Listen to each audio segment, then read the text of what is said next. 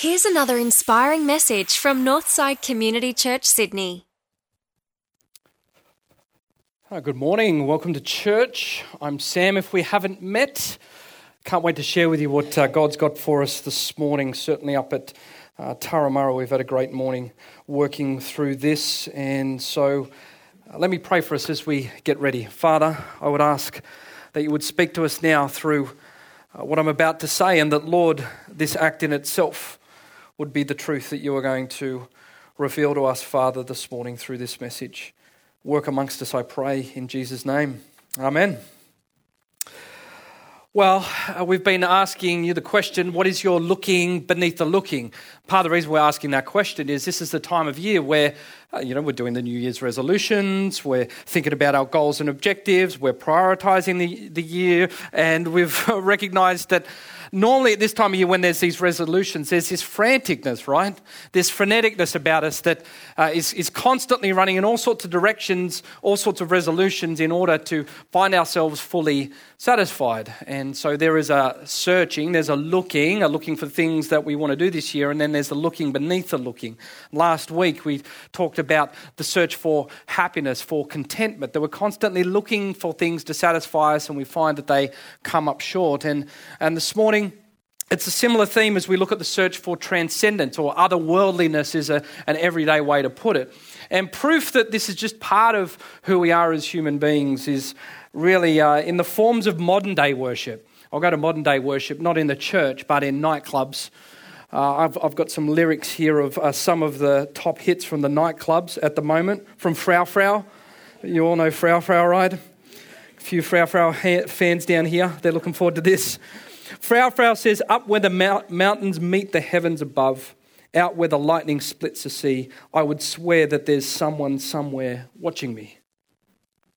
Then another worship song from Calvin Harris. He was the boyfriend of Taylor Swift, if you didn't know that, at one point in time. So he must know something. He said, so I've put my faith in something unknown. I've been living on such sweet nothing, but I'm trying to hope with nothing to hold. I'm living on such sweet nothing. And look, uh, for you older members too, I did my research for you as well this morning. And so uh, I've got some lyrics too from uh, a, a great poet of the eighties called Steve Winwood. And uh, he said, worlds are turning and we're just hanging on, facing our fear and standing out there alone. A yearning, and it's real to me, there must be someone who's feeling for me. Bring me a higher love. Bring me a higher love. Bring me a higher love. Where's that higher love I keep thinking of? Um,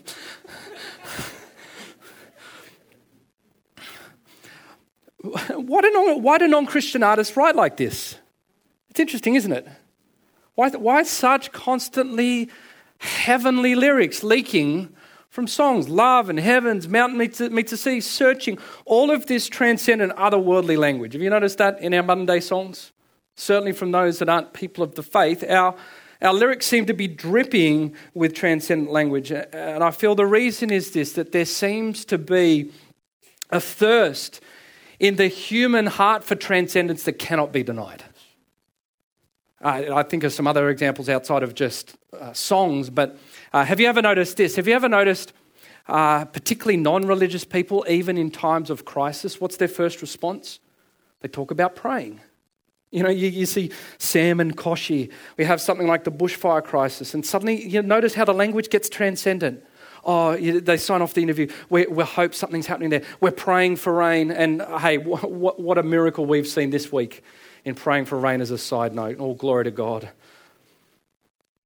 But have you noticed that our, our language in the in the face of, of crisis, and really in the face of understanding our humanity, our language becomes quite transcendent, whether you're a religious or not a religious person, right? Um, you see this in the way that um, not just prayer, but have you noticed, and you might have family friends like this, uh, that we seem to be people that like to collect the sacred. That shell that we collected with a loved one that reminds us of them so much. That photo of a loved one that reminds them so much. Uh, the language of otherworldliness that happens when we lose a loved one. I feel like they're speaking to me. I feel like they were here. You ever felt this? Ever heard this from friends? There's this insatiable thirst for transcendence, for otherworldliness that applies whether you are religious or not, which is just as well because the message is just not for Christians this morning. I think everything uh, that we see from this psalm affirms the fact that just in your humanity, regardless of what you believe religiously, there is a deep thirst within you and I for otherworldliness. We're constantly searching for that. It's why it leaks in the lyrics. And so I realized I speak to two types of people this morning. There's a person on one on one side who is searching. You are still searching. You haven't found yet. You haven't found God. Uh, you are looking. It's probably part of the reason why you're here in a church this morning, and we're glad that you're here. You're in the right space. Um, but more dangerously, I speak to uh, those of us that are not searching. We're the ones that think we found, and yet we're still searching.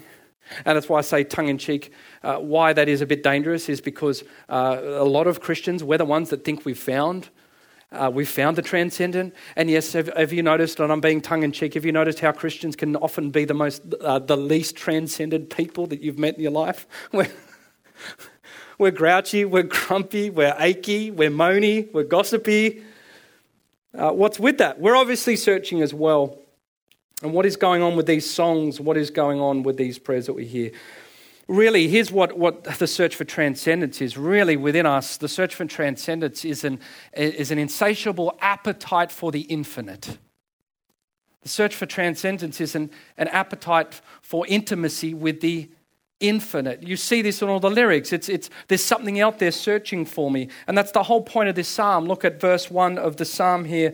My God, you are my God. Earnestly I seek for you. I thirst for you. My whole being longs for you in a dry, in a dry and parched land where there is no water. You know what this is saying? Isn't isn't this exactly what Winwood was singing about? A yearning, and it's real to me. There must be someone who's feeling for me. You know, David, King David, that's who wrote the psalm. In the midst of his crisis, he's got his son trying to hunt him down, and he's hiding out in the desert. And David's saying, surely there's someone who's looking after me. There's, this is the stuff that the lyricists write about. It's the stuff that C S. Lewis says, that he says, if, if I find in myself desires that in this world I could never fully satisfy, then I can only conclude I'm not meant for you. This yearning, this yearning for otherworldliness, something around us. And so here the psalmist is saying there's this, this appetite for intimacy with the infinite that that really at a soul level we, ra- we react to a lack of transcendence the way that uh, the body reacts to a lack of water. Have you ever been without water for a long period of time? Most of us thankfully haven't. Uh, but you've seen what happens, or you sense what happens if you're away from water for a little bit. Like you go stir crazy psychologically and physiologically, right? I know this for a fact. I watch Bear Grylls. I watch the survival shows. I watch National Geographic. You, you, you go so soul crazy for water. You do all sorts of ridiculous things. You've seen Bear Grylls do that. He drinks all sorts of ridiculous stuff. I'm not going to go there. If you've seen it, you know what I'm talking about. You eat the most disgusting bugs, just at the thought that your body could absorb a little bit of moisture, right? And so the, the, the psalmist is, is saying the same sort of thing. My, I'm physiologically and I'm psychologically crying out for this other worldliness. And, and here's why I think we do. I think it's because uh, either consciously or certainly subconsciously, at some point in our lives, and I don't know if you've experienced this, but at some point in our lives, we come to this realization, we come to sense that I matter more than just matter. Uh, th- that we have a, a soul, another dimension to us. My, my little five-year-old uh, said to me the other month, as we're talking through these big things, she said, Daddy, am I all there is? Mm. Am I, am I all, do I, do I matter more than matter? Well, it's like the, witnessing that revelation for the first time that she understood that she had a soul. I think there comes a point in our, our lives where we sense that, that the soul, the part of me that senses, I know that I matter more than matter. When we come to realize that we've got a soul, that we're not just matter, then we also come to realize that as human beings, we realize that we're actually what I call spiritually amphibious. You guys know what an amphibian is, right? Frogs. And an, an, an amphibian can't spend all of their time on land, and an amphibian can't spend all of their time in water, right? If they're always on land, they die, and if they're always in water, they die. So they're constantly going backwards and forwards. And isn't this the dynamic that you and I feel? We're spiritually amphibious, and we live in a world that tells us that matter is all that should matter. But I think what starts to happen is, whether you are religious or not, we, we realise we can't live like that anymore. My Uber driver certainly can't live like that, the Uber driver that I had this week. I was in one of those trips where you know you're going to be in an Uber for about forty-five minutes, and then the topic of religion comes up at about the three-minute mark of the forty-five-minute ride. And that's that's the point where um, I hold my breath, and whatever I do, I don't tell him what I does, what, what I do as, as a living. You know, he said, "What do you do?" I said, I, I run a conference centre in Saint Leonard's. Um, see, I'm wildly evangelistic, aren't I? My own safety and sanity in a forty-five-minute Uber ride, uh, Uber drive. Anyway, what's interesting, and he probably represents a lot of your friends and family, he, uh, people that you've seen in your life, where, where it, it's this weird dichotomy when it comes to transcendence, because on one hand, he spent about twenty-five minutes of that ride doting over his grandkids and telling me how amazing his grandkids, and he's a real soul-to-the-earth Aussie sort of bloke, and he just loved them, and he's talking about his grandkids and how they're sweet and how he just wants to smush them and all the sweet things that they do. And then and then in the same breath, when we're talking about religion, he says, oh, when it comes to religion, oh, religion's just a load of junk. I just don't deal with that. Now, here's here's the problem with this logic, right? I think this this is the challenge for all of us, is that is that on one hand, a person like that wants all the sweetness of the love, wants to revel in all the beauty, wants to revel in all of the, the wonderful things. But if if they're really real about their logical position or what they're saying, that I'm not into this religious junk, in other words, I'm not into the transcendent, there is nothing more than this world, they can't possibly live with the fact that their gorgeous little granddaughter is just a bunch of atoms that have managed to be held together by the slightest little piece of gravity. See the challenge?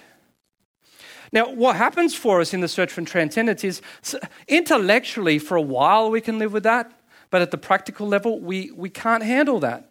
And so here's what happens. We begin to develop an appetite.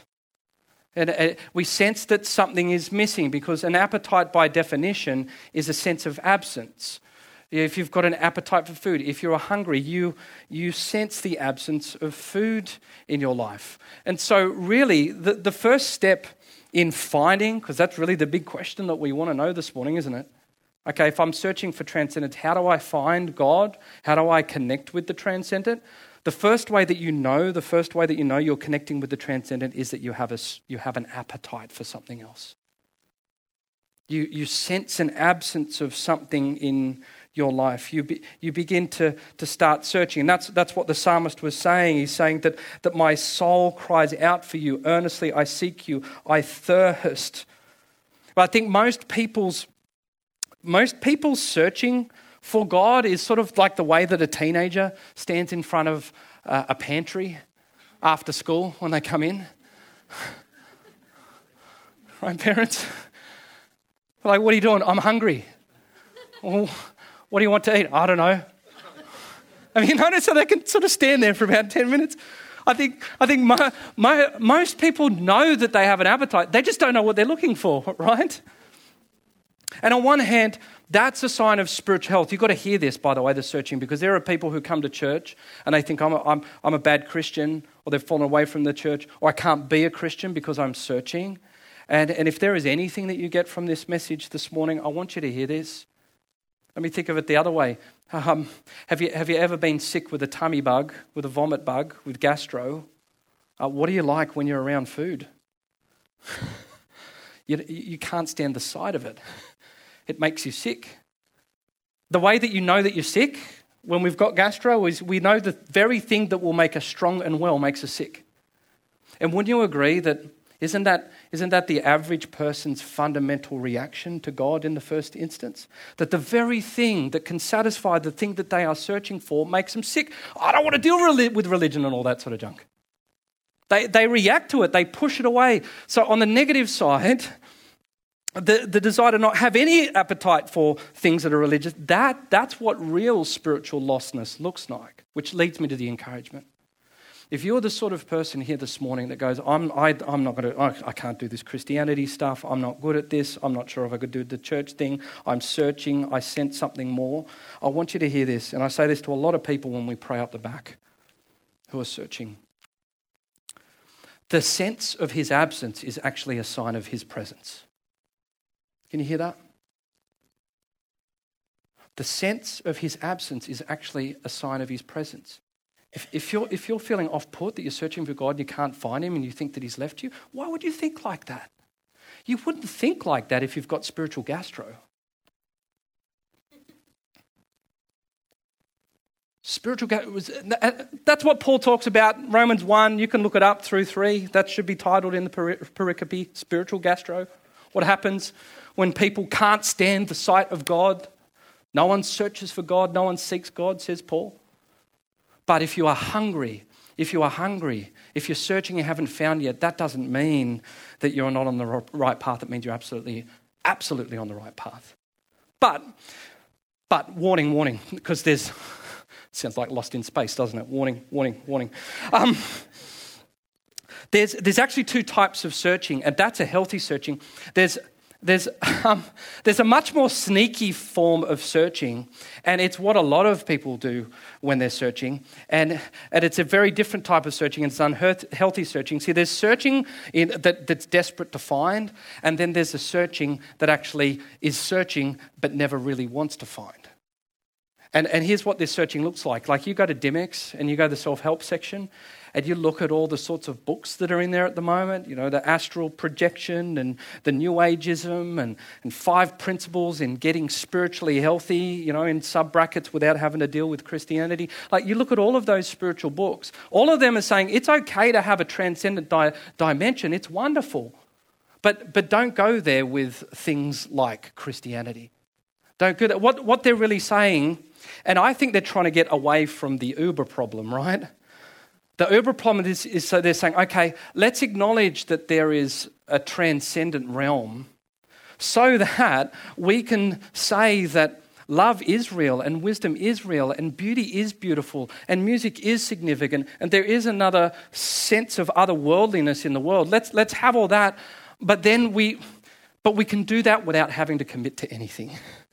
And do you notice in verse one, look it up in your Bibles, I haven't got it on the screen, Psalm sixty-three, what does David say? He says, my God. Notice the difference between this type of spiritual searching and the dangerous spiritual searching. It's covenantal language. It's language of commitment. Like I don't, t- I don't talk about my with anyone else than my covenantal relationship, my wife, my kids, my God. And so there's actually... There's searching that wants to find, but there's actually a sort of searching that really doesn't want to find because they're fundamentally wanting to get away from being obedient uh, to an all-knowing, knowable God. That, by the way, is sin. Not good deeds versus bad deeds. Another way to describe sin would be to deliberately go searching in such a way that you never want to find. Can you hear the difference? So... Uh, there, there is there is a spiritual hunger and appetite for transcendence, and we're, we're, we're searching. There's searching searchers who want to desperately want to find, get themselves discouraged, but a sign of his absence, the feeling of his absence is a sign of his presence. Then there's the spiritual searching that never really wants to find, that wants to get away from the problem that if there is no God, if there is no transcendence, then there is no meaning. And then, and then there's the rest of us. And I forgot about you all, but here we are.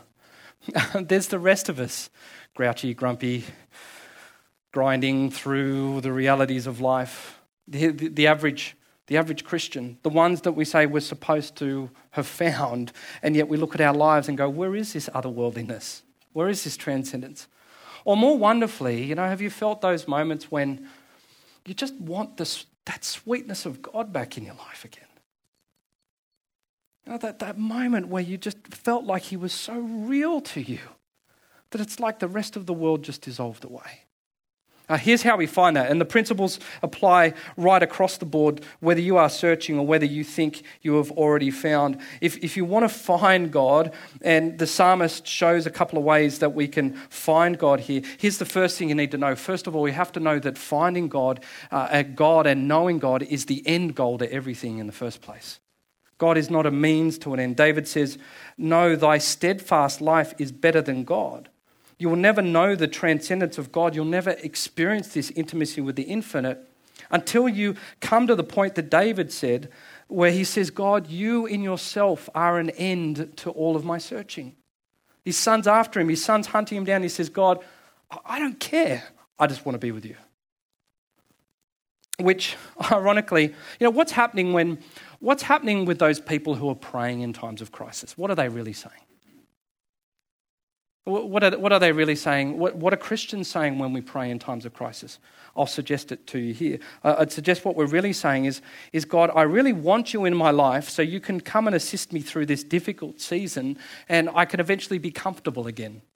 Would that be a fair way to say it? God, if you if you would just turn up and ease a bit of the pain that I'm going through, that would be much appreciated. This is the God of the universe. This is the God where the sun is like a little freckle, you know, where Pluto's wrapped around your pinky. Is that the sort of God that you ask into your life as your personal assistant? You know, it would just be great if you could just show up. And God says, I don't want to operate like that. All, all that I've done throughout history, what, and you, you want me to, you want me to be your secretary? I want you. And I want you to want me for me. In fact, when it comes to covenant, it, is that, isn't that always at the heart of covenant? I, I, it's like the Backstreet Boys said, I don't care who you are. I don't care where you're from. I don't care what you did, as long as you love me, baby. Right? And so we've got, got to understand that's that's fundamentally what God is about and what this whole relationship is about. First of all, you can't seek God as a means to um, your own agenda in life if you want to truly experience the transcendence of God. Does that make sense? Then if you want to, and I'm going to give you a negative and then a positive just to balance it out here, balance diet of application this morning. There's a, the negative first. If you want to experience the transcendence of God, then you need to rid yourself of any God appetite suppressants. Now, I heard in the medical world, apparently there are pills these days that you can take to suppress your appetite. I don't know what they do. I think they give you gas or something like that. They just bloat you and you don't want to eat anymore. Or um, you just you just take these things so you don't want to eat anymore. One of the most fundamental problems that you and I have in our Christian life is that we live in a society that is constantly feeding us these sorts of little pills that, that suppress our appetite for God.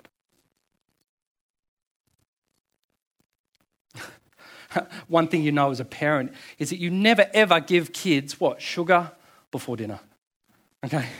Um, not just for the craziness, but but what does sugar do? Sugar puts them on such a high that the kids think that they've eaten an entire meal in about two or three lollies and that they don't want to eat the very food that will give them strength.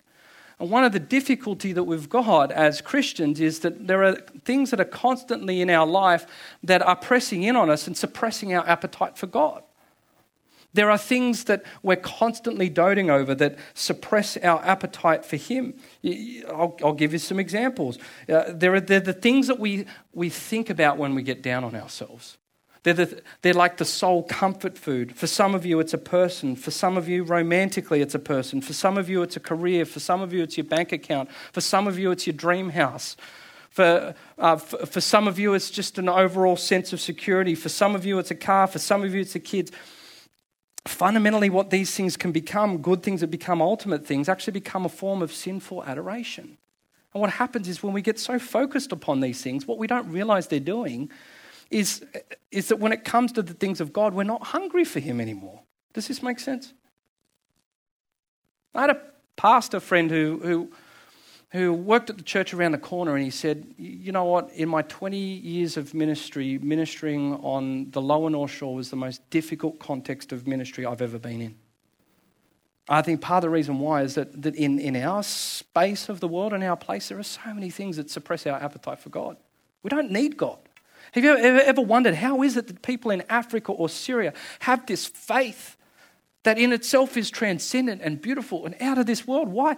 Because there's nothing else around them to suppress their appetite for Him. So you, you've got to find those things. You've got to do that work if you want to experience God, the transcendence of God. You've got to find those little life lollies. What are your life lollies that you're popping before dinner? Okay? We've all got them. Get off the sugar, kids. Get off the sugar. And here's how you get off the sugar. The psalmist says you've got to do bedtime. You've got to have a bedtime routine. And this is what I mean by this, verse six, on my bed I remember you. I think of you through the watches of the night. Uh, you've you've got to have some time when you dwell upon him. Uh, Archbishop William Temple uh, had a great quote that I think I've used before somewhere, but he said, um, what you think about in your solitude is your real God. And the, the power of bedtime, whether it be at night or first thing at the morning, is, have you ever noticed in bedtime, that's often the time when all of the life lollies have been put away. There's nothing distracting us. And so your first question is, what do I think of? What do I think of the minute I wake up of a morning? Have you ever thought about that? What do you go to first thing in the morning? Like, you straight onto the iPhone and the news or eBay or Instagram or whatever it might be. You've got to, that, that context, reserve that space for God, meditate. We talked about it last week. It, he's, he's meditating, think upon God, and then he ultimately says that I'm fully satisfied. Meditation, like I said, is not just some sitting on a rock going, hmm. You know, Christian meditation's preaching to yourself. Christian meditation's going up out of bed, going for your walk around the block. That's what I do, at least. I get up, I preach, I talk to myself. People think I'm crazy, but I don't care. I'm hanging out with God. I preach to myself. I get up of a morning. Listen, soul, I will talk to you. You know, you are, you are a child of the King. Are you going to live like that today? You, you're, a, you're, a, you're, a, you're a son of Jesus Christ. Are you living like that today? You, he, he was raised from the dead, and that same power that raised him from the dead is the power that's within you. So you think you've got big problems, but you've basically got God's resurrection power in you. Are you living like that today? Do you do that? Do you preach to yourself? Got to have some bedtime. Get off the lollies, negatively, positively have some bedtime. So as we uh, as we settle into that this morning, I think that that's the wrestle for each and every one of us, is that ironically, at the end of the day, even if you've been doing the Christian thing for years, right, wonderfully, and I actually think positively, uh, we still are not fully satisfied. I, I think there, we'll never be fully satisfied until we can enjoy him in all of his glory face to face. That's the reality of the liminal moment that we're in at the moment. You know, at uh, Saint Teresa of Avila, one of, one of the great Christians throughout history, it's rumoured that on her deathbed, um, she said, "Oh Lord, help my unbelief." What sort of a person talks like that right before they're about to meet God? I think the maturest of all Christians.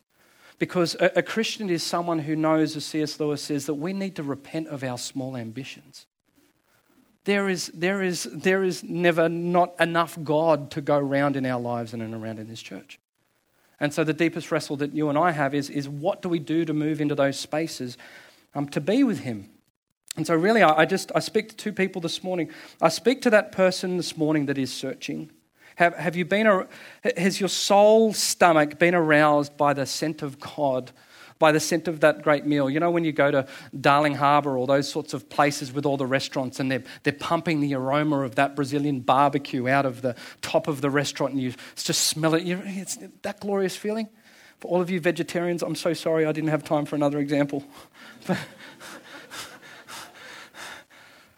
But you know how we, we we we physiologically react to that, and and maybe the whole reason that you that you got yourself out of bed and you got in your car and you drove to a church that's underneath an apartment building and you're sitting here today is because something in the scent of your spiritual nostrils aroused you to something else in the world. You thought there has to be something else to this. First and foremost, take that as a great encouragement that God is at work in your life, but don't stop there. Stay with us long enough that we can help point you to God and point you to that place in which you will be fully satisfied. Christians, for the rest of us, it's one thing for, to follow your nose. It's another thing to sit down at the table, but then it's a whole other thing to chew. and, and I reckon a lot of us don't chew. I think, I think we come to worship and we, we get aroused, and look, I speak for myself. We... we, we We we smell God, we sniff God in the beauty of the worship that we have together. Um, but in the Monday to the Friday, the Monday to the Saturday between our worship services, how how much are we chewing? How much are we digesting? Are we can we talk like David to say there will be a point in which I am fully satisfied? What have you got to do to get more of that in your life this week? And I think part of the reason why it's so important is because I think that is the one thing that your friends and my friends and your family and my family want and need from us, right? They don't need arguments around apologetics. They, they don't need an exegetical explanation as to whether or not God exists. I didn't even try to argue that this morning because I, I push you, whether you're a Christian or not, you sense that there's something else. They sense there's something else. And I think the greatest thing that you can give them this week is a sense of otherworldliness. Does that flow from you? Because they're singing it. Worlds are turning and we're just hanging on. This, this is a declaration of most people's lives. Facing our fear and standing out there alone, a yearning and it's real to me. There must be someone who's feeling for me. Bring me a higher love. Bring me a higher love. Bring me a higher love. Where's that higher love I keep thinking of? For more info and all the latest Northside news and events, visit northside church dot org dot a u today.